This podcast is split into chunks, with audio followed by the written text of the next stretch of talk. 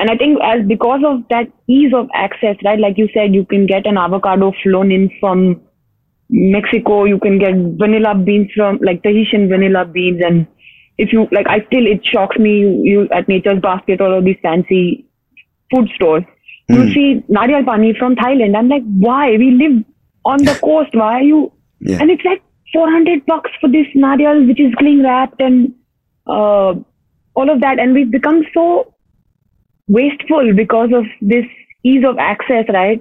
We don't like we don't even have to step out to get food anymore. Yeah. Like one click, you have groceries at your doorstep in under 10 minutes sometimes if you have a fulfillment center in your uh, neighborhood. Yeah.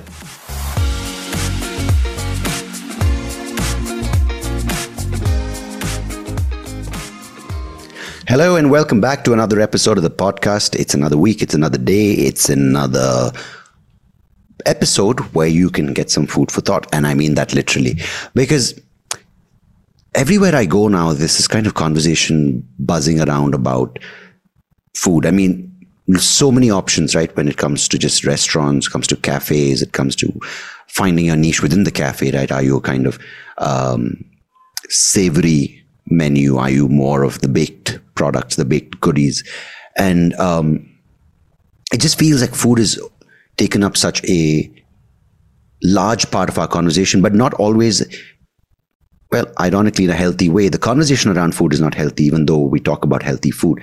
It's always about my diet being better than yours, or trying to copy a certain diet, or doing certain things that are told um, that are good for you. Whether it's about fasting, it's about superfoods, whether it's about fibrous, whether it's about carnivore diet, whether it's about um, the the the, the uh, what's it called the mock meat or the protein supplements or so many things and where do we draw the line? When is food a personal choice? When is food what you eat because you enjoy the process? You enjoy it, you eat it with your family, you ate it because your family made it, and you have all these various um, relationships food you know relationships which go back so many so many years uh, which you know recipes have been passed on.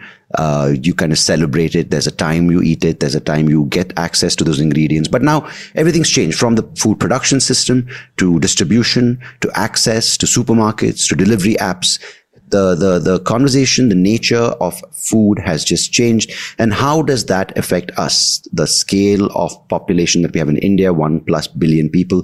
Now there is ultra processed foods being unleashed on us. Are we going to see a replication of what happened in America with juvenile diabetes, the obesity, uh, obesity epidemic, and so many things health related to that. And then on the other extreme is health related conversations around food.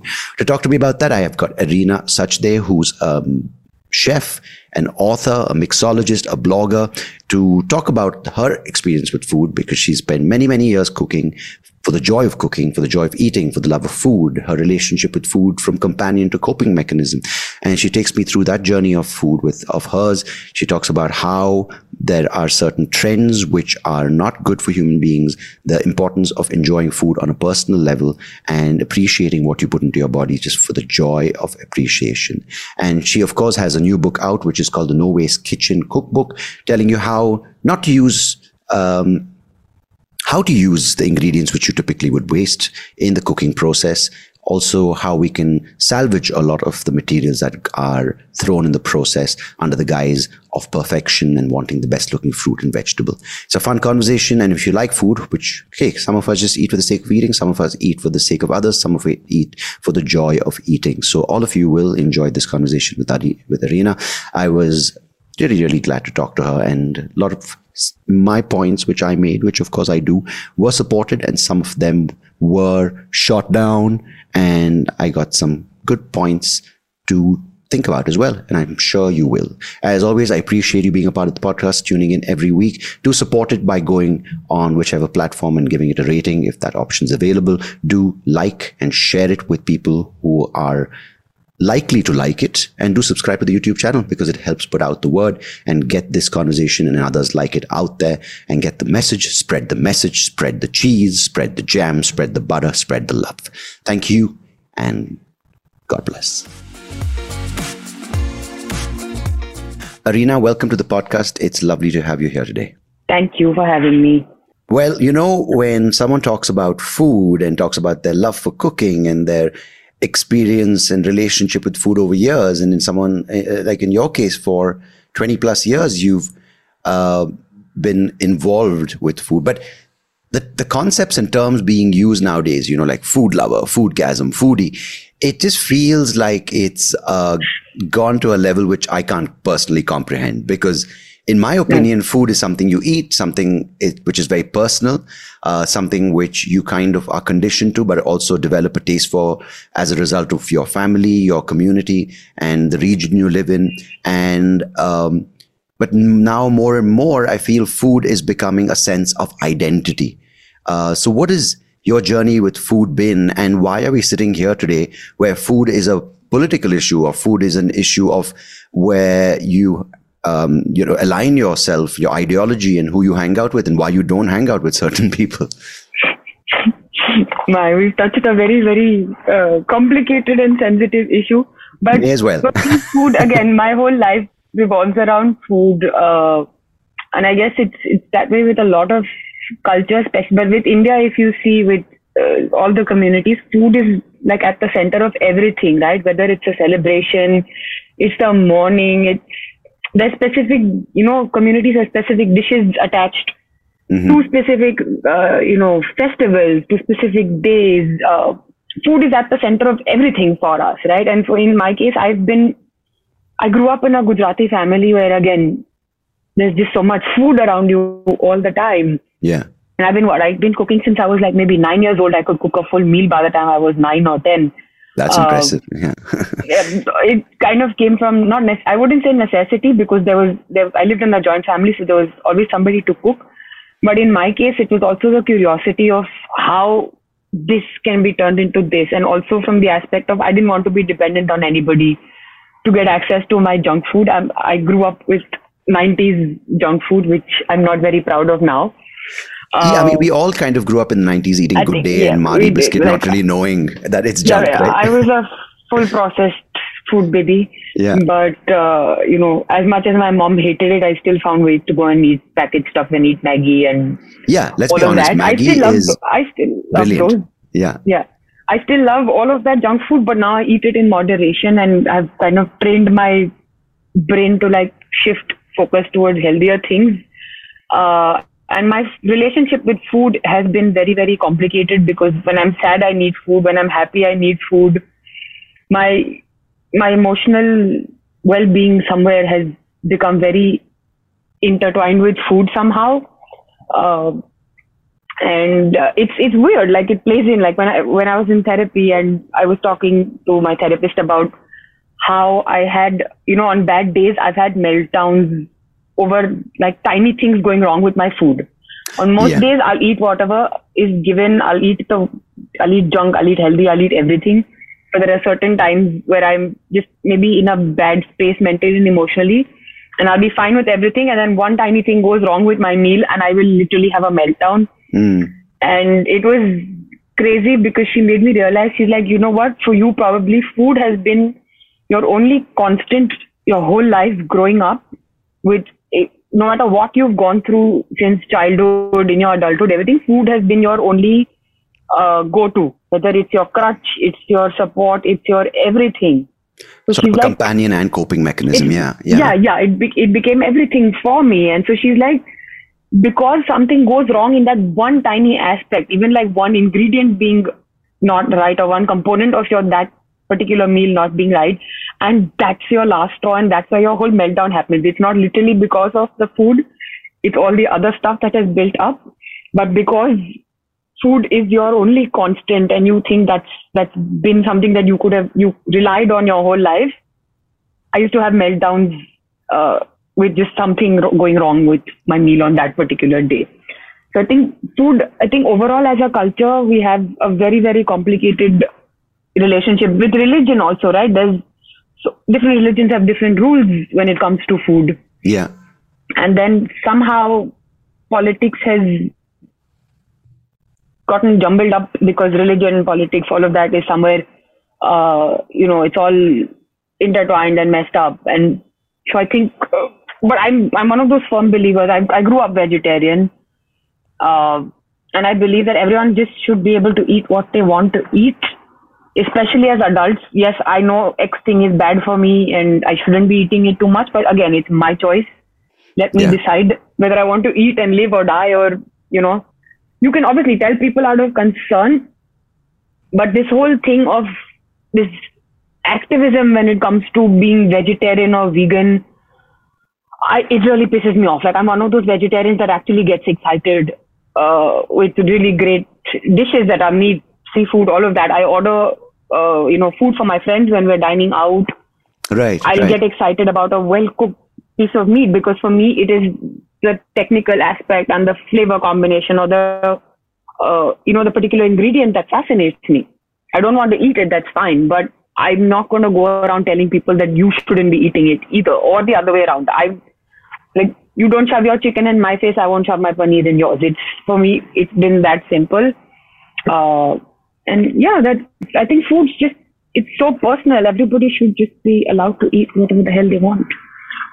Yeah, you know the thing, as you mentioned, for me as well, food has been, um, you know, fortunately plentiful, uh, but it was never in a in a sense, um, you know, gluttonous in that way, right? It wasn't like, um, it's it's it's a form of status because.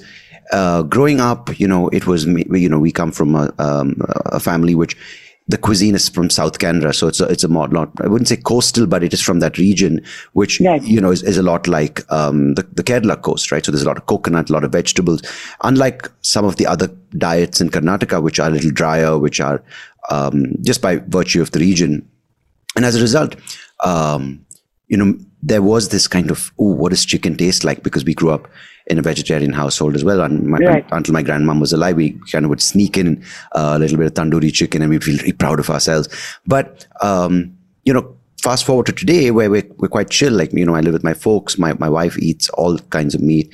Um, my sister eats meat. I'm, I've, I've become vegetarian now over the past two and a half years. And, and I'm not trying to draw to my personal choice, but this idea of food, um, is, is, um, it's never been that I, um, define myself by what I eat at home. Um, You know, there is, you know, of course, South Indians uh, tend to lean more towards rice. There are some people Right. who lean more towards wheat and chapatis, and some people towards bread. Um, so regionally, there was a certain um, uh, set of elements that defined um, a, a diet of a community, right?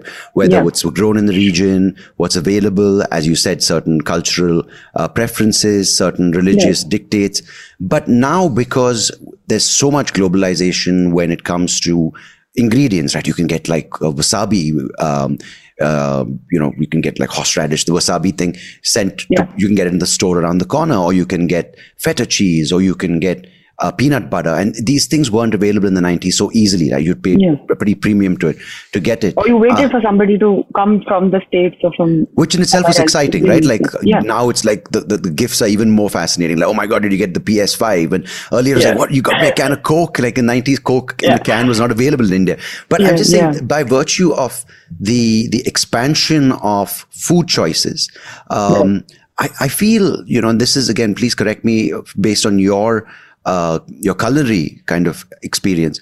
It's because we, again feel there's a certain identity of being seen eating a certain kind of food. Like I still remember when I went to Goa back in say 2005 and six, you know, I'm the kind of guy, you know, if, if chicken tastes like chicken, it's not tasty. It needs to taste like masala, right? It needs to be completely disguised under a flavor, which I'm like, my God, this masala is so good. My friends are like, do you like the chicken or the masala? I'm like, the, the masala, dude. Let's be, pe- let's make peace with that.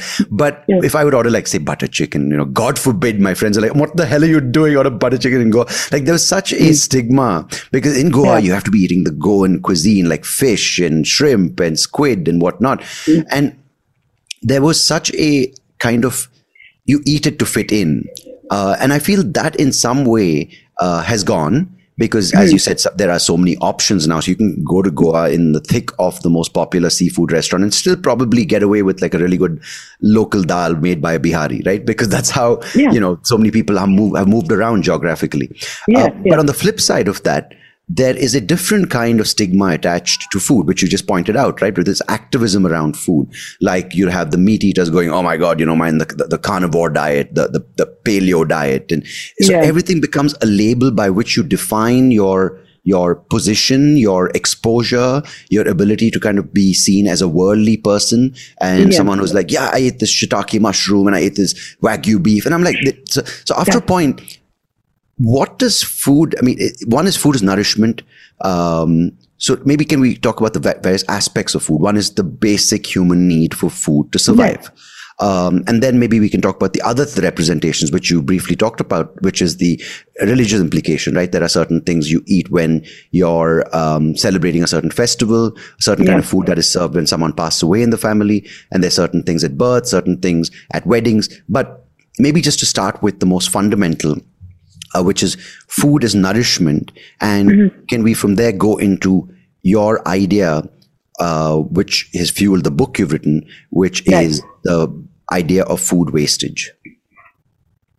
Right, like you said, it's become so excessive, right? Our generation, uh, especially like from 90s onwards, access to food from all over the world just became so easy. Seasons were not, they're still not followed sometimes, right? Because there's cold storage, there's ways to grow stuff in greenhouses with temperature controlled, uh, you know, spaces where you can grow anything even without it being in season. Mhm. Uh, and I think as because of that ease of access, right? Like you said, you can get an avocado flown in from Mexico. You can get vanilla beans from like Tahitian vanilla beans. And if you like, I still it shocks me. You, you at Nature's Basket or all these fancy food stores, you see nariyal pani from Thailand. I'm like, why? We live on the coast. Why are you? Yeah. And it's like 400 bucks for this nariyal, which is cling wrapped and uh, all of that. And we've become so wasteful because of this ease of access, right? We don't like we don't even have to step out to get food anymore. Yeah. Like one click, you have groceries at your doorstep in under 10 minutes sometimes if you have a fulfillment center in your uh, neighborhood. Yeah. Yeah. And I think that one of the biggest reasons that we've learned, like we've just become very indifferent towards food waste. Uh, you know, and for me, that was one of the biggest eye openers maybe five or six years ago where food waste, all of us, like, you know, when you're growing up and it's just no, your first default uh, reaction to food waste is what extra food left over from the previous meal Mm. You know, like dal left over the next day or rice or from a just that aspect, like cooked food that's left over, that's called food waste. Yeah. What none of us realize that the food waste actually starts right from the farm level. Because mm-hmm. most we eat food in like we'll eat a plate of something in under five minutes, we'll scarf it down. Yeah. But we don't realize how much time, physical labor, effort, all of that has gone into growing that food that we're eating on our plate, right? Yeah. Uh, some things take months or a whole year to grow. Yeah. Basic ingredients and veggies and fruits that we eat, we don't realize the amount of planning that goes into growing a carrot, a potato, an onion, just tomato, like all these basic staples that are in our house every day. Yeah. Yeah. Uh, and I think if we kind of start looking at the food or ingredients like pre-food, like before our plate, before our refrigerators, uh, I think it's an eye opener because so much ends up getting wasted, starting from the farm. They, people want perfect-looking vegetables and fruits, uh, which like it, like it baffles me because what are you going to do with a perfect-looking carrot Yeah. when you're going to chop it up anyways, you're not going to serve it whole to somebody and you're not going to put it up on your mantle. Why am I worried about a wonky and a straight carrot when I'm going to chop it up or puree it or do whatever to it, right? So that first aspect, first stage is there. The farm, the farmer loses out on at least 30% or more of their income because the person buying it from the farmer to then go down the supply chain doesn't want ugly looking fruits and vegetables. Then hmm. again, from the wholesale person, it whittles down to the resale. And from that point A to point B, because of bad storage, because of temperatures, bad hmm. transport, more ingredients get ruined. So by the time it actually reaches our fridge, like the final retail thing, so much has been lost in on multiple levels. One is the ugly looking fruits and vegetables. Two is the secondary parts of the fruits and vegetables that are perfectly edible, but they don't even reach us. Like beetroot greens, carrot greens, Yeah. Yeah. uh, radish greens sometimes do end up on our plates in winters, but sweet potato leaves, um so many other plants. Like we haven't even scratched the surface. Bhindi leaves are edible. I learned that very late in life. Despite being a chef, I learned very late in life that bhindi leaves and sweet potato leaves are edible. Um, so again, those don't reach us. The stems of cauliflower in cities don't reach us. We just get the white cauliflower. We rarely get the stems and the nice leaves. Uh, and I don't blame the people in the supply chain because it's more stuff for them to carry. Like even your local sabzi wala, it's so much more bulk for them to carry it to have to then throw away at the end of the day. But if we as consumers start asking for more greens and leaves and stems, they'll be encouraged to buy that from the farmer. Can you imagine, like, say, one cauliflower, at least 300 ish grams is, is the stalks and the leaves? More, I mm-hmm. would say, depending on the size of the cauliflower. All of that just ends up in a landfill or back in the compost somewhere or being fed to cattle, which is fine. But it's still perfectly nutritious food that can reach us and reach our plates. So we've just become very, very, you know, what what's the word? Everyone's just become careless. No one seems to give a shit as to how much food is getting wasted as long as they're getting what they want to eat, right? But we can't we can't go on for that long. I, I want to interject for a second here because I think there is something which is this um, um, appearance of what you eat, right? Right. Uh, I remember when I was in school, um, you know, taking a full rice and like a vegetable, whether it's a sambar or a vegetable curry or whatever the curry you call Right. it in your family, was not cool. Um, it was not like the thing to do in your Yeah. like in your dabba when you open it up when you open your your lunchbox.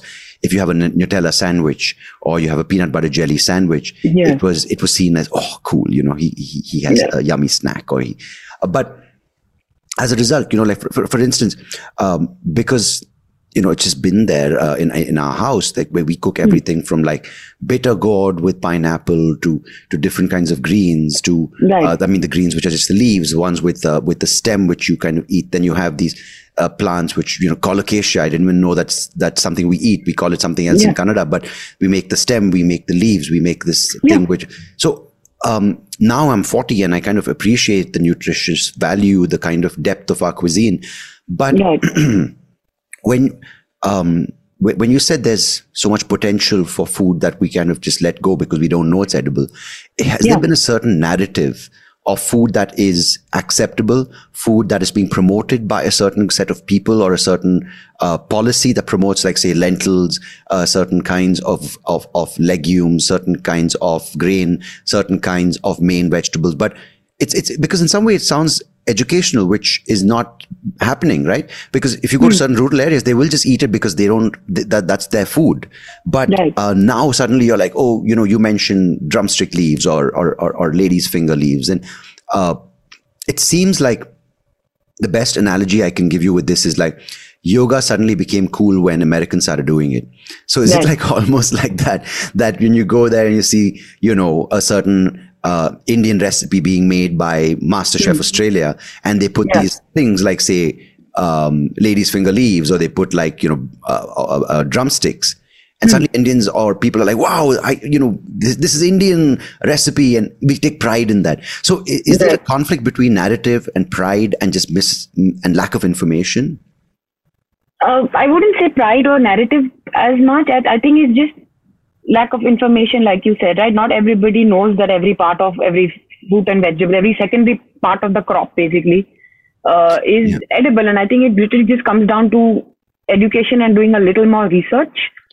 Right. Uh, what I meant by narrative, sorry, is that is th- like when you look at recipe books, popular recipe books, whatever their names Right. are, cooking shows, you don't like. I'll, I'll give you an example. The reason I mentioned narrative, sorry about to cut you off, is but when you Hmm. Yeah. go to like say a pub or you go to a bar or do you go to a restaurant, uh, say Asian or you say Indian, Hmm. there are only like five, eight, five to ten vegetables, unless you look at, of course, the shiitake mushrooms or you look at Right. say the the the the edamame beans or whatever, or you look at bamboo shoots, which none of them are from here, like local to Right. this geography. But otherwise, it's typically, um, you know, paneer, which is not a vegetable, of course. But then you have peas, you have onions, you have Yeah. gre- green peppers or bell peppers, and Yeah. three, four other things like that. But um, clear, clearly there are limited options uh, when you go out to a restaurant or unless of course you go specifically to like a place where they have a thali and then you know everything in that thali comes but yeah i'm saying generally the narrative is that there are certain foods acceptable or certain ingredients that are accept, acceptable in a public setting or am i hmm. just reading too much into this no, I don't think it's a public setting. It's about the cuisine, right? Say now, because you gave the example of Asian restaurants, a lot of Indian ingredients don't fit into that cuisine, don't fit into those dishes. So you won't right. see them in a mainstream uh, Asian restaurant or a yeah. say an Italian uh, place, you know. Uh, but I think it's that gap of knowledge between say the urban and the rural setting. Because if you go to farms, like so, like you said, a lot of uh, crops that we see more commonly is stuff that farmers are encouraged to grow because they are like cash crops or they grow faster and there's better yield and things like that. But and you know and they're not organic. So you'll always see if you go to farms that are run by the farmers, uh, you'll see a separate patch somewhere closer to their home where they're growing everything organically and so many other things than what they grow in their fields for commercial sales. Yeah, uh, yeah, And you actually want to eat what they're growing for themselves and not what they're actually growing for sale. Public, yeah, yeah. Uh, you know, so a lot of it is kind of, I think so overall in like the bigger schemes of things, if you zoom out a little, the whole industrial revolution kind of messed up our food system as well. Most people don't make the connection uh, because for them, then it just became about, uh, you know, finding crops that give you better yield uh, in terms of just bulk production, whether it's good for health, good for the soil. That nobody thought of it back then. Mm-hmm. You know, just start growing one crop which affects the health of the soil uh, everything around you. It messes up your whole ecosystem because each crop or each thing that you're growing in different seasons uh, works according to nature's timetable, so called, because then those things kind of replenish the nutrients in the soil that the previous crop needed from the soil, right? So the whole point of seasonal farming is that, right? You let the soil heal on its own with other plants that are meant to be grown in that season. Yeah, uh, yeah. And they're also good for us in terms of what you should be eating in that season, you know, especially in places that you actually have the proper divide of, you know, winter, spring, summer, monsoon, all of that. Uh, yeah.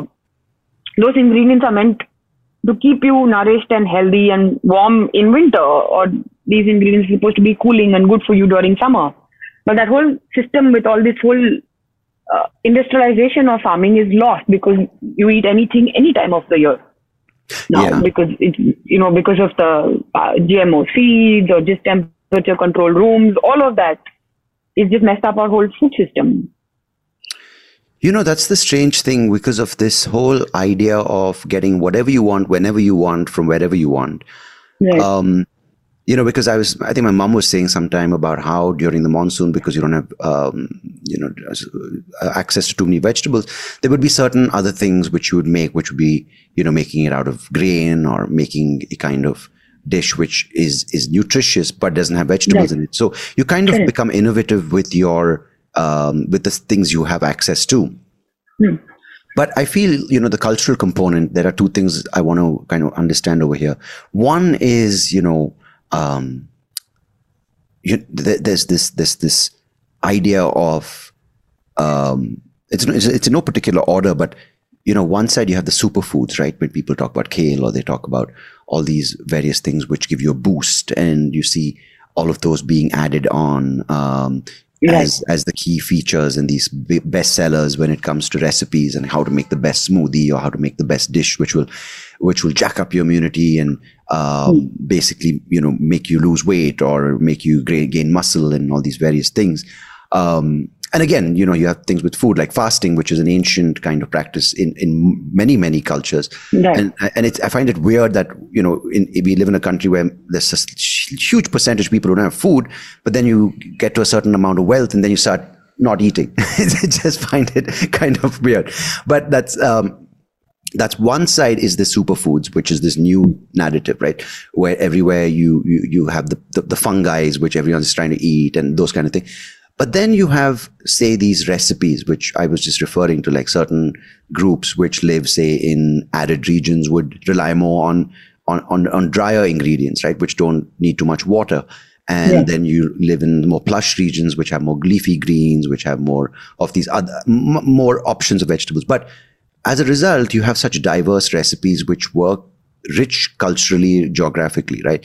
Like hmm. even within, say, the coast of Karnataka, you have so many different kinds of cuisines, right? Yeah. Like you live in Bangalore, they eat completely different food, the locals here, than what um, the, the people from where I came from eat. Um, Yes. But we seem to be kind of broad, reducing all of them into one label, South Indian food. And the moment you say South Indian food, you think of a dosa, sambar, or an idli. Um, and honestly speaking, like I've, I've traveled across quite a bit of India or even abroad to Indian restaurants, and I've never eaten the food I get at home. Like Yeah. people just think, oh, you're South Indian, you eat rasam rice. Okay, that's one out of hundred dishes I've eaten growing up, right? So we kind of take away so much depth, and these things um, have so much one just nutritional value, but also so much um, science to it, right? Like you eat a combination of sour with a little bit of green chili, you eat, a, eat that vegetable, and they all go together for a certain reason. Now, of course, they call it molecular gastronomy and they do all these various uh, things to it. But Huh. there is a certain balance, right? When there's something sweet, like when you put pineapple in a dish, you cut it out with bitter gourd and you put a little bit of sour. So every dish in its way has had a balance, right? Protein, fiber, uh, even with the flavors, the salt, this thing. But now, um, so my mom makes all of this. My grandma made all of this. Right. But now there's no one in my generation who can cook um, that food. So Right. one is while we are embracing this whole new this this this this trend of healthy food, nutrition and diet and getting fit and time restricted feeding and using this entire algorithm and CGMs to understand what your sh- blood glucose level is and superfoods and protein and and another side just ignoring what's already there instead of preserving that. Yeah. I, yeah. It doesn't think our generation is just forgotten so much of the stuff that maybe our parents grew up eating, the grandparents grew up. They had better quality of life. When I say quality of life, in a different sense, okay, we might have a better quality of life in terms of you know technology, infrastructure, all of those conveniences. But when I when I, in this context, I'm talking about quality of life in terms of your own personal health and your body and how you feel about yourself. Uh, You'll probably agree. Like our grandmoms and grandfathers and all, and parents also started complaining about body ache and this and that at a much later age than we started complaining about all of this. Yeah. Right? Even little things of getting tired fast or you know breaking out. All of those little things. In that sense, they had a much much better quality of life back then. Even though our medical facilities and everything is so much better now. Uh, but I think this whole concept of the superfoods and all is just again it's for me it's just labels because our country has such amazing ingredients like millets right now again they're making a comeback 2023 was the year of millets Oh yeah, yeah. Of and course. it's it's sad that you have to bring all of this back because they stopped growing millets to grow uh, things like rice and wheat and you know corn and all of that. Whereas millets are actually great for the environment. They're great for the soil. They grow with minimal water. They can be grown in a desert. yeah. It's you know it's it's just when I'm saying it out loud and when I discuss these things with other people, it just seems stupid that we've gone backwards and now we're having to take a full U-turn and come back to what the previous generations were doing, which is it's stupid because we had it in our country all along. All we had to do is listen, remember, and not think it's uncool. That's all it was, and it's great. We it's amazing to have exposure to other cuisines from mm. around the world. I love it myself. Like I love trying different cuisines, but that it cannot come at the cost of shunning your own traditional food that you know your family and your generations grew up eating. There has to be a balance uh, between all of that. So it's it's great to have access to kale, but you can't forget the other greens that we already have growing in our literally in our backyards and you know farms outside the cities. And this is what kind, kind, kind of concerns me uh, on a on a larger scale because we do live in a country where there are people struggling to make ends meet with food, right? Just getting three meals a day, which are nutritious. Um, at the same time, now there are, especially in the cities, more people who are being exposed to these big ad campaigns from these multinational companies. Uh, so you and I said we do love the occasional Maggi. We grew up eating biscuits like Little Hearts and uh, Britannia yeah. Marie, or what we call it Marie. I still call it Marie. Those I didn't know it's Marie. I'm sorry. Yeah. and you know, Good Day and that kind of stuff.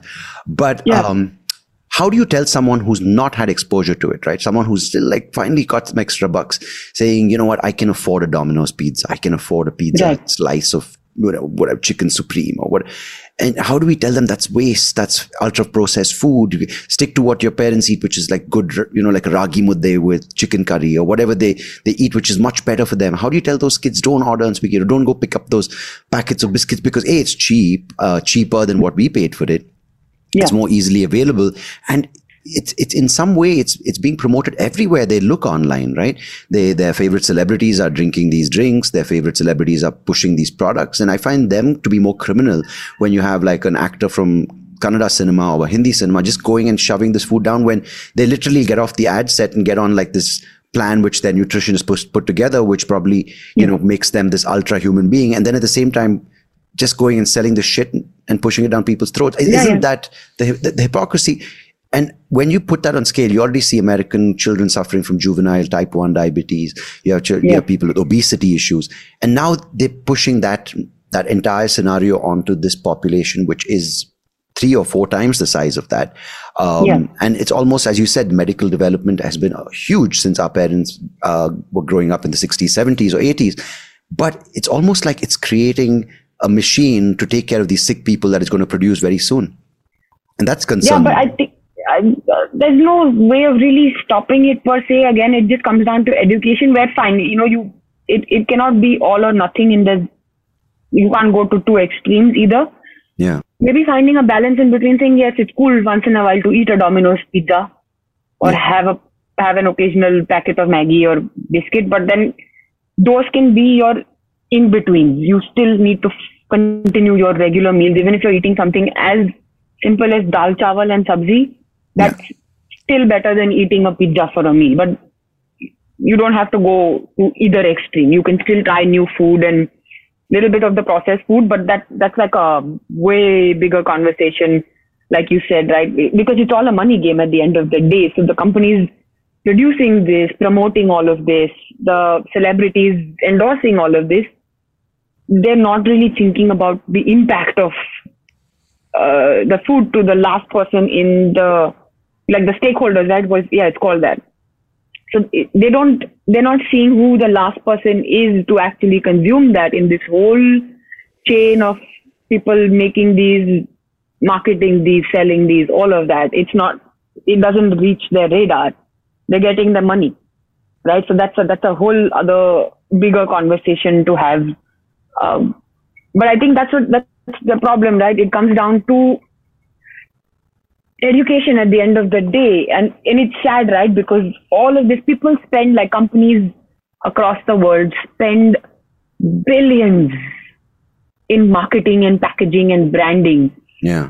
to make all of these processed foods more enticing more addictive uh, more affordable and accessible sadly.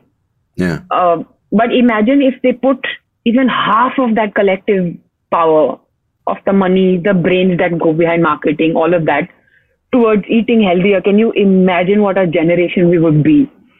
Mm. Right? But, you know, people are spending money on land. Wait a second. You're telling me I don't meet Complan to make me smart?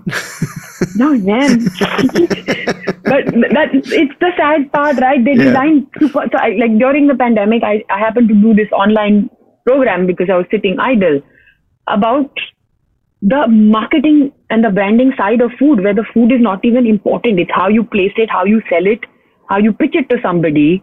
And it was an eye opener as an adult in my 30s because they were obvious things, but I never made the connection. Like supermarkets are designed to encourage you to buy packaged and processed food. If you realize now that I will say it out loud, the veggies and all of that is somewhere at the back or right in the middle somewhere you have to go through aisles and a whole maze of chips and processed food and yeah you're easier snacks. to get orange juice than oranges yeah absolutely Correct. yeah but all of that is intentionally put right at the back can you yeah. imagine if they put fresh fruits and veggies and healthier semi-processed or something? unprocessed ingredients right in front Yeah. right supermarkets are designed like that and that's a crazy thought if you think of it right if you zoom out and you're like wow they're designing supermarkets to encourage people to buy junk and not They're making the sure that you get around. enough of sugar in your system so you have the energy to go pick up the vegetables. It's all it's all out of well intention. But it's counterintuitive, right? Imagine you're spending industries and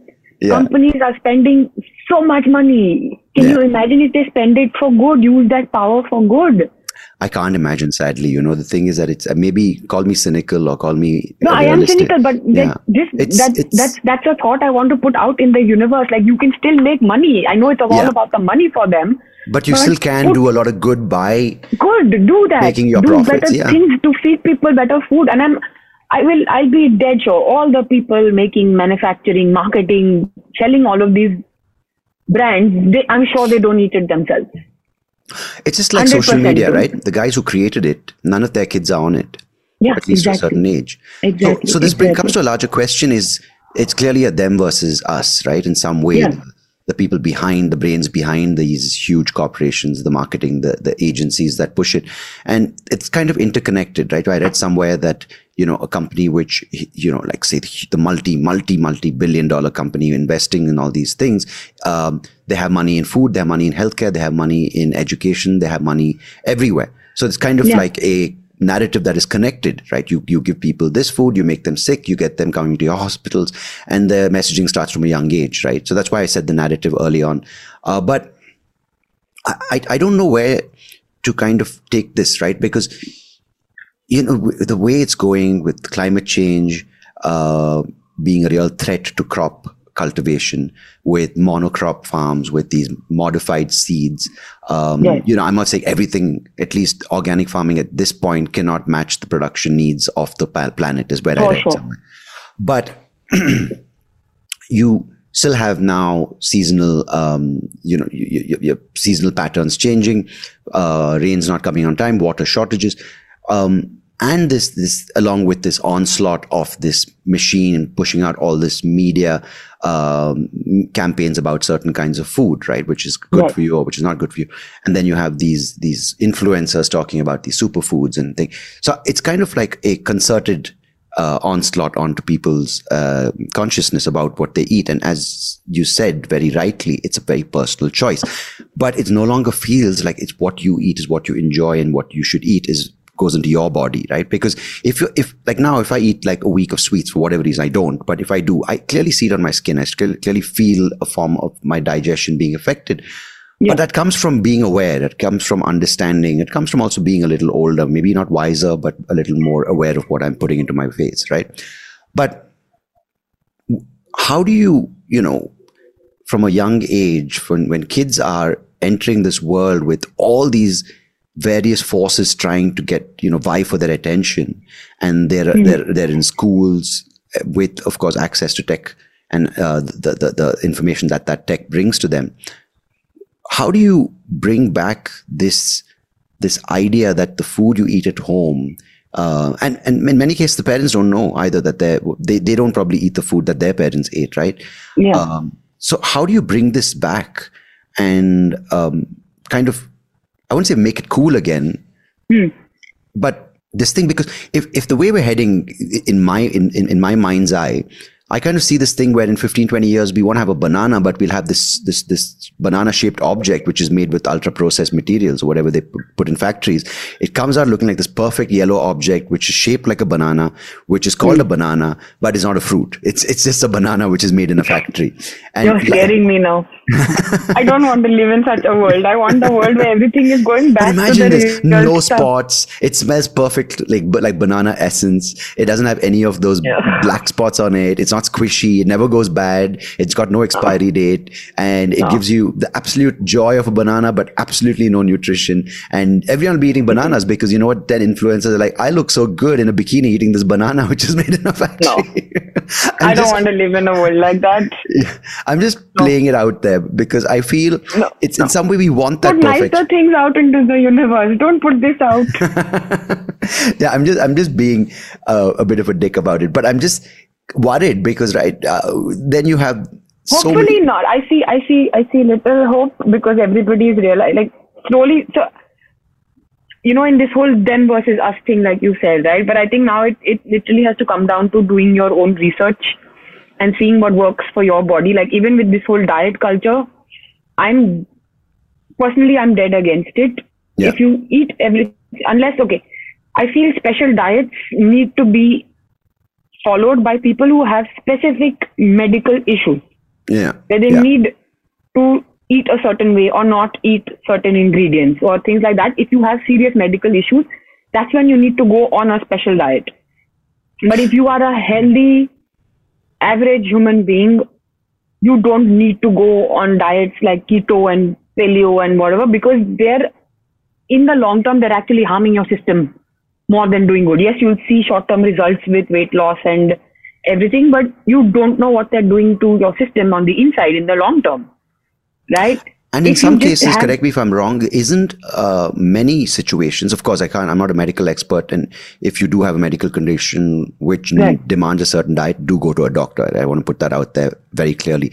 But Right. in many cases, like diabetes, for instance, isn't that caused by uncontrolled food or certain kinds of food being ingested into your body? I mean, of course, type 1, you're born with it, that's different. But in Yeah. many cases, it's just bad food that's caused these issues. So can't you manage lifestyle and the food you eat? Can't that determine your health as well?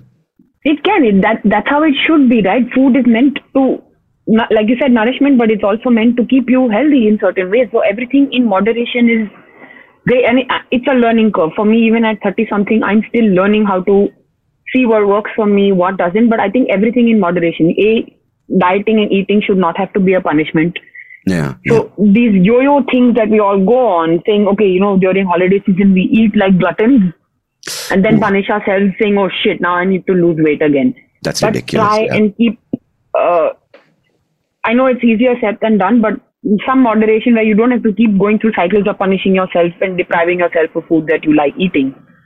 You know, in your regular life, just sometimes just be strong and be like, okay, cool, I've already eaten X, Y, Z in the last two or three days. Today, let me just eat a simple dal chawal or, uh, you know, stir fry meal or something like that. Just find a balance and find what works for you. This whole cookie cutter diet, fat diets, which everyone wants to do, I don't think that's that's that's not sustainable, and that's not something that can work in the long term. Like do diets that that are required because you have a medical condition.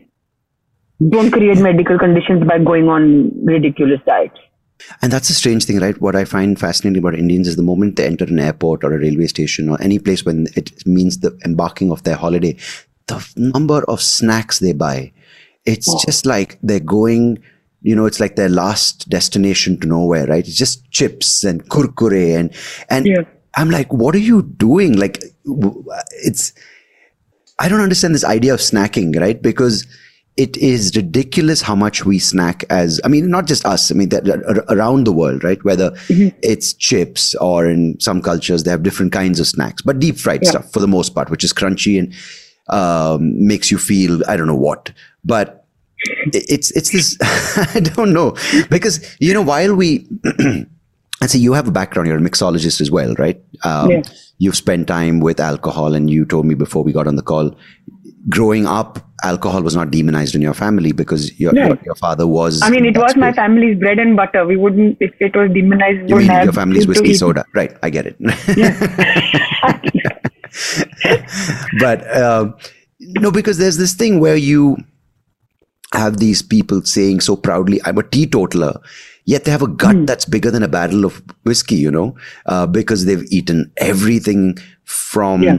you know processed sugar to refined sugar to like ghee with refined clarified butter everything going into their body yes they feel so damn good about themselves it's kind of holier than thou glow going i don't drink liquor you know it's it's like Yeah. it's it's against indian culture i'm like but It's not. it and that's what i find i want to talk if, to you if about they Yeah. follow mythology, I think the gods also drank. I don't know, dude. But uh, I think, yeah, but I, I, some of the gods definitely thing- had a beer belly. Now, I'm going to say this at the risk of getting cancelled by certain groups. It definitely wasn't only food. There were definitely some beer belly gods out there. yeah, man. But I think this whole also, I think, I don't know if it's just an Indian thing or it happens in other cultures. A lot of your food and lifestyle choices are often associated with your character, which I don't understand. Like, you know, you're all taught, right, when you're younger, smoking, if, if someone smokes, especially women, they lose character, drinking Ah, is yes. not good, eating non-veg in, like, no, no, should not be friends with people. And I, I find that. and I grew up with that sort of shit, right? But as I grew older and I started seeing the world and meeting people and crossing paths with different people and forming my own opinions about who is a good person, not a good person, and even with the whole, you know, religious people are great people, atheists Yeah. are bad people. But I Mm. have seen the spectrum where I'm like, you know, some of my closest friends, women, men, whoever, are smokers Mhm. and they're great people. I love them. And then I've met people who are non-smokers and anti-smokers, and they're shitty human beings. yeah. you know. yeah. And same thing with the whole religious aspect. I, I have. I'm an atheist. I, yeah, I'm an atheist. Why am I even hesitating? But like that, and then I see these religious people who are just really shitty human beings, man. Just nut jobs. Yeah. doesn't, Yeah. Yeah. yeah, it doesn't make you a good person. Your food choices, your life choices have nothing to do with your damn character. And it's it was such a hard thing to break out of because I grew up around vegetarians my whole Yeah. life. Yeah. You know, I, when I was younger, I couldn't even be on the same table as somebody eating meat or fish hmm because it would make me gag because I had zero exposure to any of it.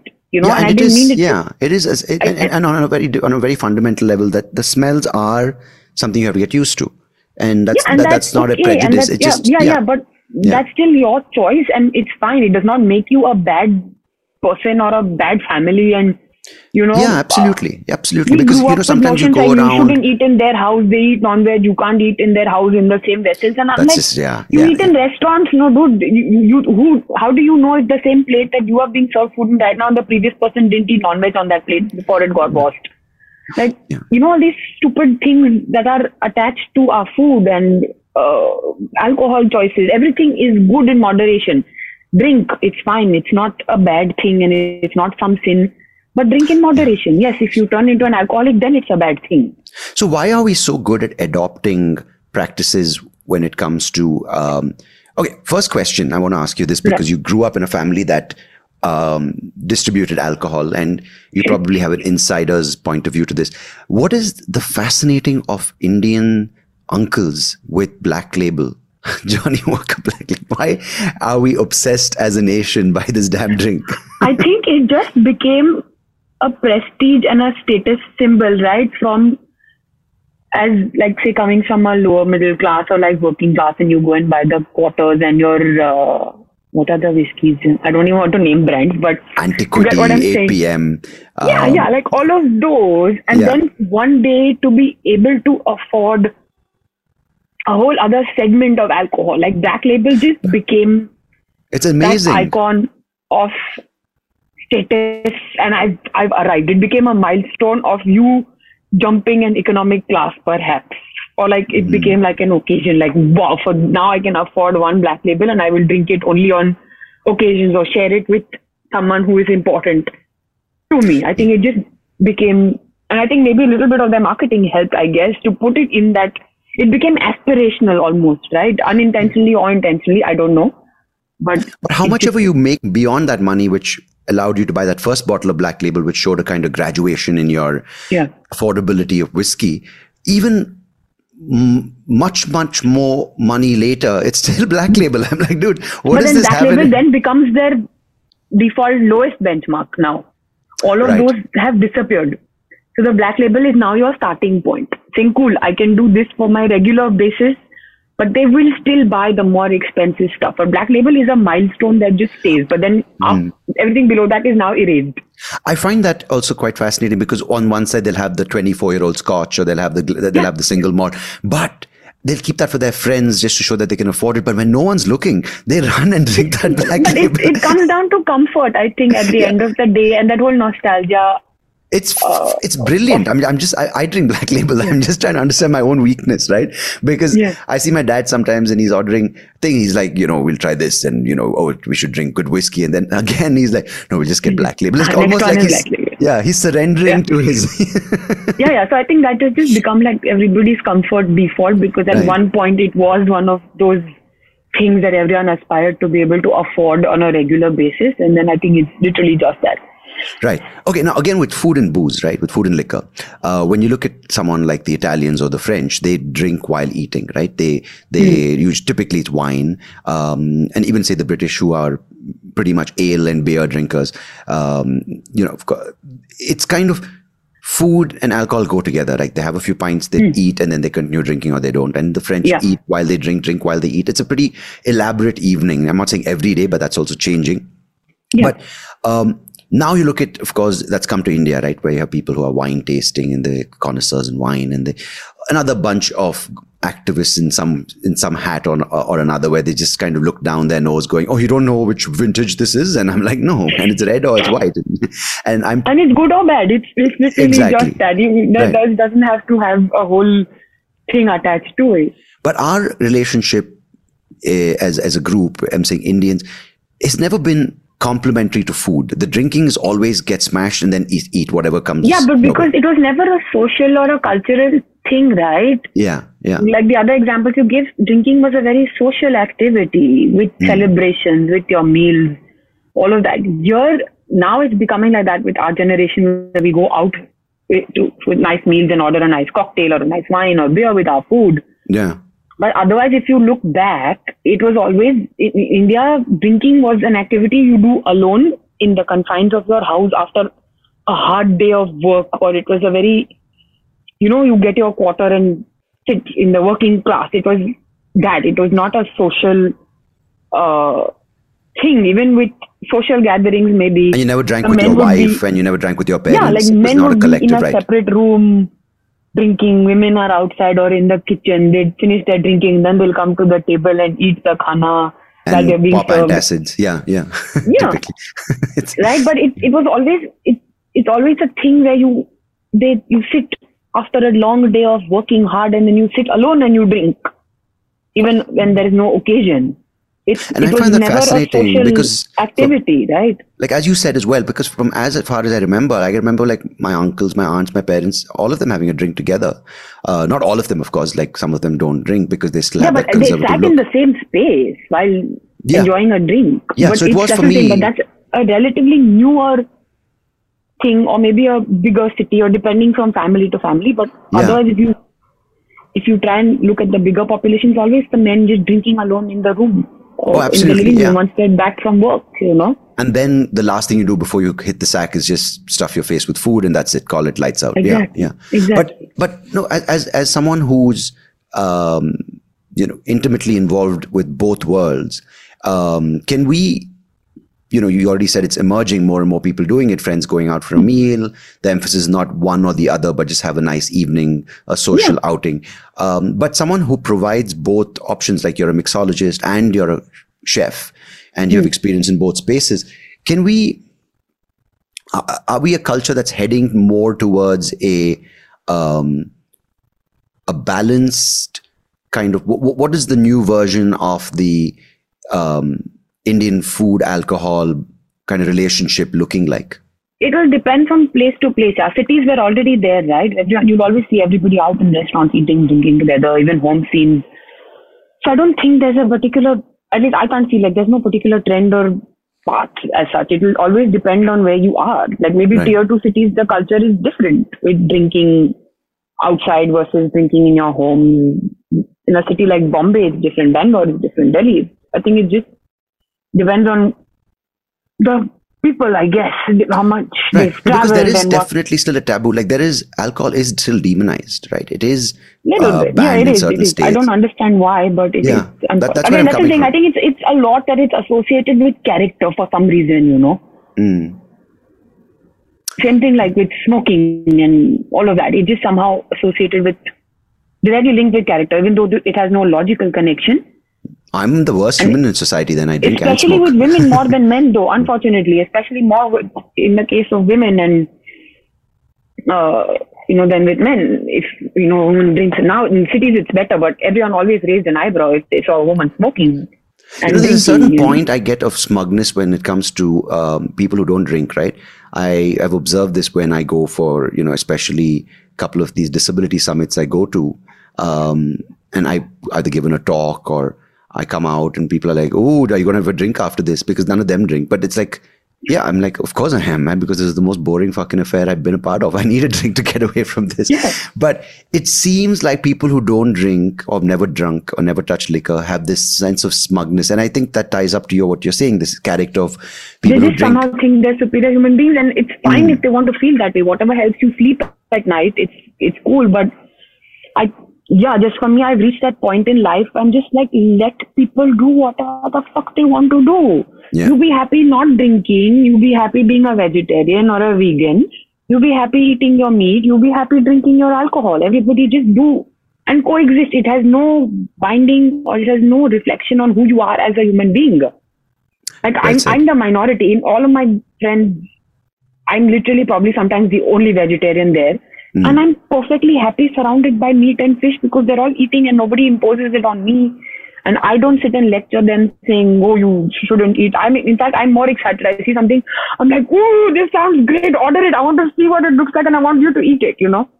And that comes from a sense of appreciation uh, because when uh, something I can connect with you on is that when I um, I'm at a table and the smells for me are more than the, the appearance of the food, right? But like Yeah. I'd recently traveled uh, to Thailand and a couple of friends had ordered the, the, the, the Wagyu stew. And I was just fascinated. This friend was telling me what, what the, the, the meat is like and what it's supposed to be. Uh, it's a brisket in some kind of terms. And I was just like, wow. And my roommate as well in the US was a really good cook and he would get like this big uh, rib cage. And I'm like, dude, you know, don't tell me you're eating that, right? I can fit in that. Like that's how big this Yeah. is. And, but then the way he would cook, the way he would talk about it, when I find someone's true appreciation for the food they eat, it makes me excited, even though I don't have to eat that food. Uh, They don't have, they- you know, and I find that a really nice human trait, right? Saying, I, I might eat this, but I really f- uh, appreciate the joy you find in your food. Yeah. I think that's a nice way to look at it. That's what you said. And, uh, you know, but, but yeah, having, but just like that's the thing. As long as somebody's not imposing it on you, you don't need to impose it and make faces. It's their choice and it's their culture and it's what they grew up eating. It's and fine even if if you look at culture and all those things away from this, it's one individual enjoying the thing he or she puts into their face. I mean, mouth, but I just keep saying face. Sorry. Yeah.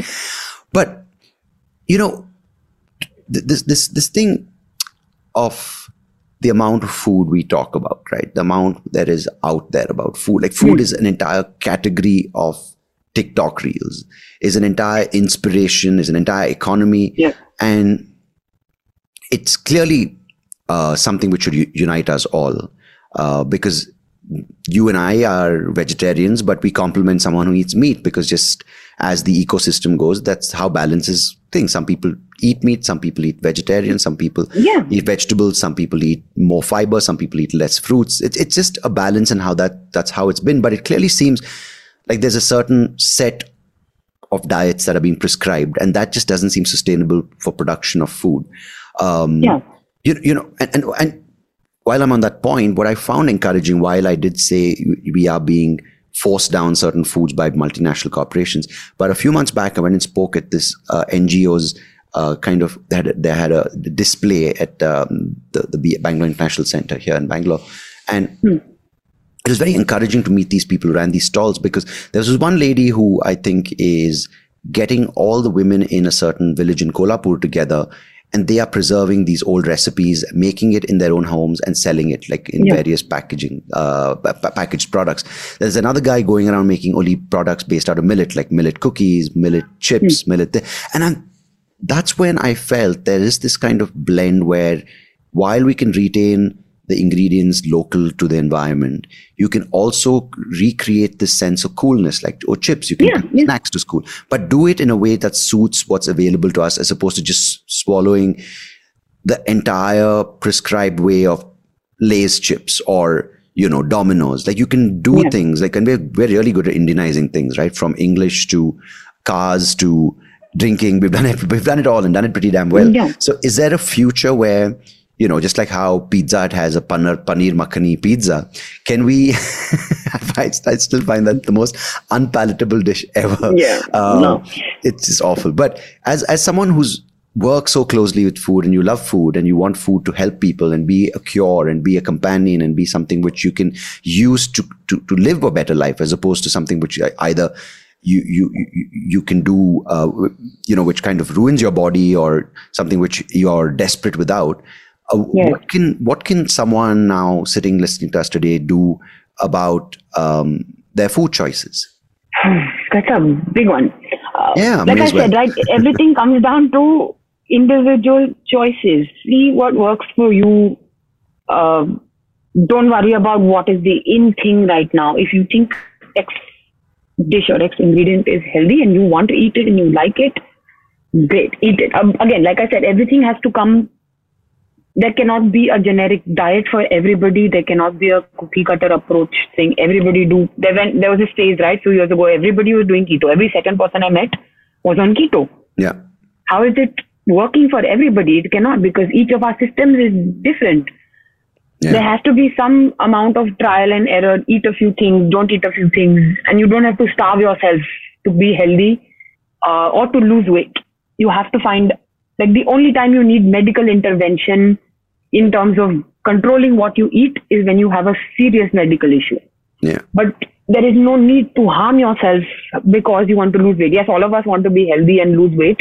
There are more sustainable, there are less punishing ways of doing that.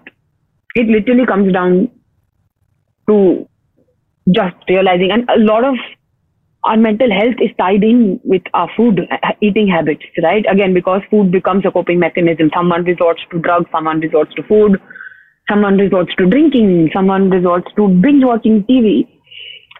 Find what is your relationship with food. For some people, it's literally just sustenance. And I admire those people. I also feel sad for them, but I also admire them because they don't feel the joy in eating things and they don't feel the joy in finding a new ingredient or a new dish in some other place They just want to eat because it's fuel. It's like filling diesel or petrol in a car saying, गाड़ी चलाने का है तो petrol डालो right mm.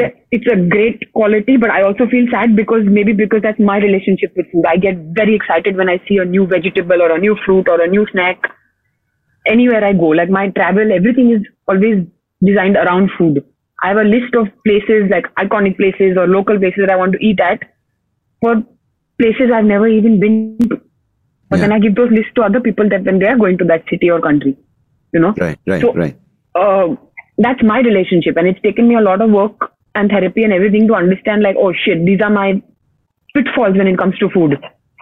So mm-hmm. it's literally that you everyone has to just do a lot of trial and error and you know what is the word self actualization, self exploration, and just give yourself time to find a stable way of eating where you can eat everything, not have to punish yourself, not have to eat food that makes you feel like a patient in the hospital to, you know, be healthy and lose weight. You can eat great tasting food and it can still be healthy.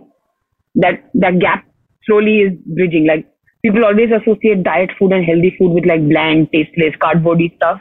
It's not true anymore. Mm. It wasn't true back then either, but people are just realizing that now and finding chefs are finding better ways to create healthy food without it having to feel like a drab and saying shit I've ye khana padega pet bharne ke liye types, you know. Yeah. So and yeah, it comes down to each each person. There's no thing for an entire group of people.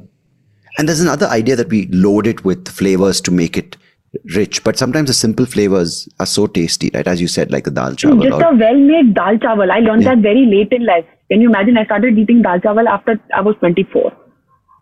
Yeah. For various childhood traumas, which it's fine. I don't want to get into it. Yeah. But like just simple, you know, that's another thing that the stereotype that I get really annoyed with, right? When I tell people I'm a chef or I love food so much and everything they just automatically think that I'm a snob and I only want to eat fine dine, fancy uh, things and like my standards are very high. And I'm like, no, for me, good food does not mean fine dining or expensive or exotic food. Good food is just something that tastes nice. It could be something as simple as somebody's ghar ka dal chawal or a raste ka chaat. I eat everything. I eat everything from roadside food, sing chana, to the best fine dine food. But just it needs to taste good and be worth my money. I don't believe yeah. in these measly portions of something and pay thousand bucks for like one bite of something. Yeah, no, because that, that whole side of the food industry pisses me off a little bit, to be honest. It- it- I it might ruffle feathers by saying this, but still. No, I think that's un- extremely fair because there's this notion of eating at a five star being the equivalent of drinking your first black label. Sometimes five star food is shit food. You're not paying Yeah. for the food. You're paying for the ambience and you're paying for the brand. You're not paying for the Yeah. food itself. But now, you know, like growing up, there's this restaurant called the Royal Afghan in Bangalore at the ITC, right? And they're really popular for like their kebabs and their their dal makhani and that the, it's called the dal bukhara, right? It's it's a it's a Right. it's a it's a symbol of the ITC's uh, Nawabi cuisine or whatever the cuisine is called. Yeah. And that used to be, you know, birthdays, anniversaries. We used to go there. But no, I can no longer eat that. It's just too rich. It's not as tasty. It was the idea that was sold, uh, was Yeah. sold more than the actual taste. But like now, you know, sometimes, uh, of course, we order in occasionally, but like there's this thing my granddad, when he used to live alone t- towards the end of his life, he used to make this dish, which was basically this boiled rice, which is not red rice, not brown rice, but it's the actual boiled rice. It's with the husk. He used to, there's a dish in, we call ganji, which is in different forms. Yeah, we all, called have, kanji. we all have a version. Every culture has a version, even Ganji, in yeah. other countries like Kanji is Exactly. And yeah, we all have a version of that. so this this boiled rice basically what he used to do is because he couldn't be bothered he would just throw a bunch of vegetables dal uh, into this ganji uh, dish into the boiled rice put a bunch of vegetables let it pressure cook for like how many of whistles and he just opened the spot and suddenly the small flat he lived in would just be filled because we would go on sundays to visit him with this beautiful smell and sometimes now i'm just like let's just make that dish and i sometimes just sit in the evenings and Yeah, eat that and it's so fulfilling like you have this warmth in your belly and you know a few black labels down. You eat that. And not just for nostalgia it's actually a very fulfilling dish. It's just tasty. It's got everything you need. It's got it's got rice. It's got your veg- veggies. It's got flavor. It's got Yeah. that heat. I like eating hot like a stew in the evening. And i really like that you know and um yeah and, and it's really fascinating to talk to someone whose journey with food has been so intimate and long lasting. Yeah. And um, on that note, could you tell me and uh, people listening why uh, you took the decision to go down this path of writing this book about uh, food wastage and how to manage that? Right. So, like we discussed some time back, right, in our conversation about this whole concept of food waste, where we it was such a narrow view of food waste, leftover food. We forgot the whole other stage of growing till it reaches our table, and forget all of that also, right? Just in your own fridge, from the cooking, like pre-cooking process, when you're prepping your ingredients, right? When you're peeling your veggies and chopping your fruits and chopping things. This, if you see a pile, if you stop throwing it in the trash right away and you just like let it pile up in a plate or a bowl while you're prepping your ingredients, you'll see a decent chunk is left behind.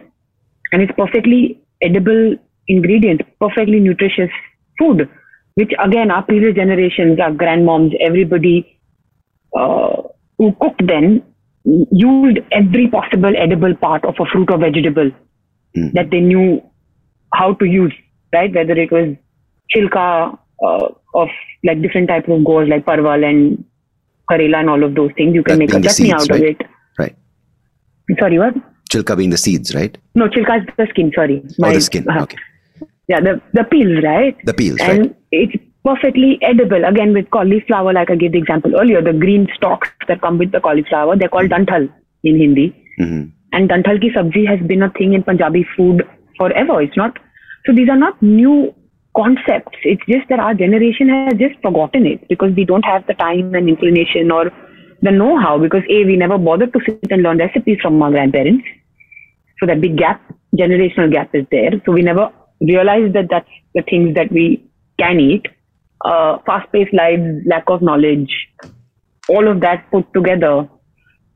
So, you know, the book has a mix of some traditional recipes, but also some new age recipes using the same kind of parts of fruits and veggies.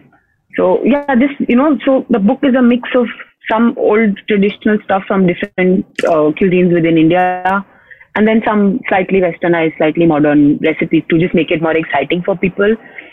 And the whole idea was to kind of change the you know the branding of waste, where you if you look at it as waste, you'll obviously think it's waste and you won't know what to do with it, right? But if you like say maybe 10 years ago or whatever, things like broccoli, baby corn, asparagus were new to us in India.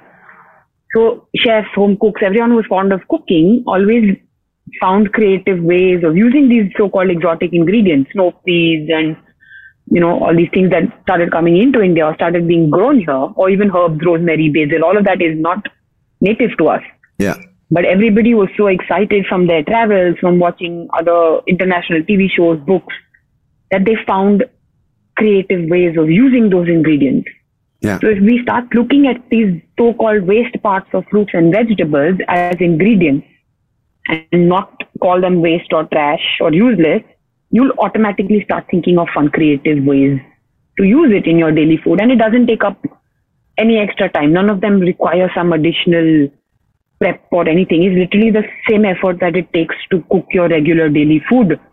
And this book can become like your daily reference book where these recipes are very basic or template recipes. Then you can build on them based on what you like and what Uh, your creativity kind of comes up with. So these are just like your ABCs. So the, I, I tell people that when they ask what the intention of the book is, right? It's this is the ABCs of using up waste in your kitchen. Once you learn the alphabet, you can form words and sentences on your own. It's like learning a language. You learn the alphabet, learn a few words, and then practice making sentences from sentences to paragraphs, paragraphs to pages, books. So that's that's the idea behind this book. Just learn simple things. I included some cocktails to make it a little more exciting. Hey. Uh,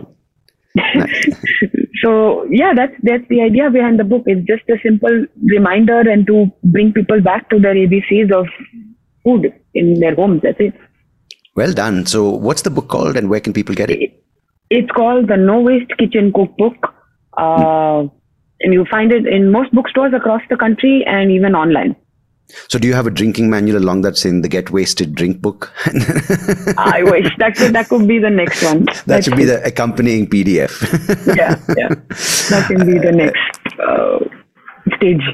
Brilliant, yeah. Reena. Thank you so much for sharing uh, all My your pleasure. insights and your uh, opinions and your experiences with food and alcohol and kind of helping people decide and just sort of giving them some sense of, you know what, it's my it's the, it's my body what i decide to Yeah. put into it this is what i can do it's experiment with it there's no good there's no bad there's no right there's no wrong and it's a journey that you can explore with yourself so thanks for helping people figure that out and giving that message and i really um, appreciate you taking the time to join me today My pleasure. Thank you for having me. It was a great conversation, and I hope kind of people can learn from it or just take away something or maybe teach us something new. Absolutely look forward to that Yeah. and um, i look forward to getting a hold of your book and everyone listening can get a copy as well i'll put the description in the link below Super. or what i meant to say is i put the link in the description below i just lost the plot well it happens when you talk so much i suppose yeah. All right. Cheers, Arina. Thank you so Super. much. Bye. Thanks. Hey, thank you so much for listening to this episode. If you liked what you heard, please do check out the other episodes on YouTube or wherever you get your podcast. And I would much appreciate it if you could like the video, share it with people who you think might enjoy it, and of course, do subscribe to the channel because it will help me and the podcast grow and reach more people just like you. So thanks again. Appreciate it. Hey, thank you so much for listening to this episode. If you liked what you heard, please do check out the other episodes on YouTube or wherever you get your podcast. And I would much appreciate it if you could like the video, share it with people who you think might enjoy it, and of course, do subscribe to the channel because it will help me and the podcast grow and reach more people just like you. So thanks again. Appreciate it.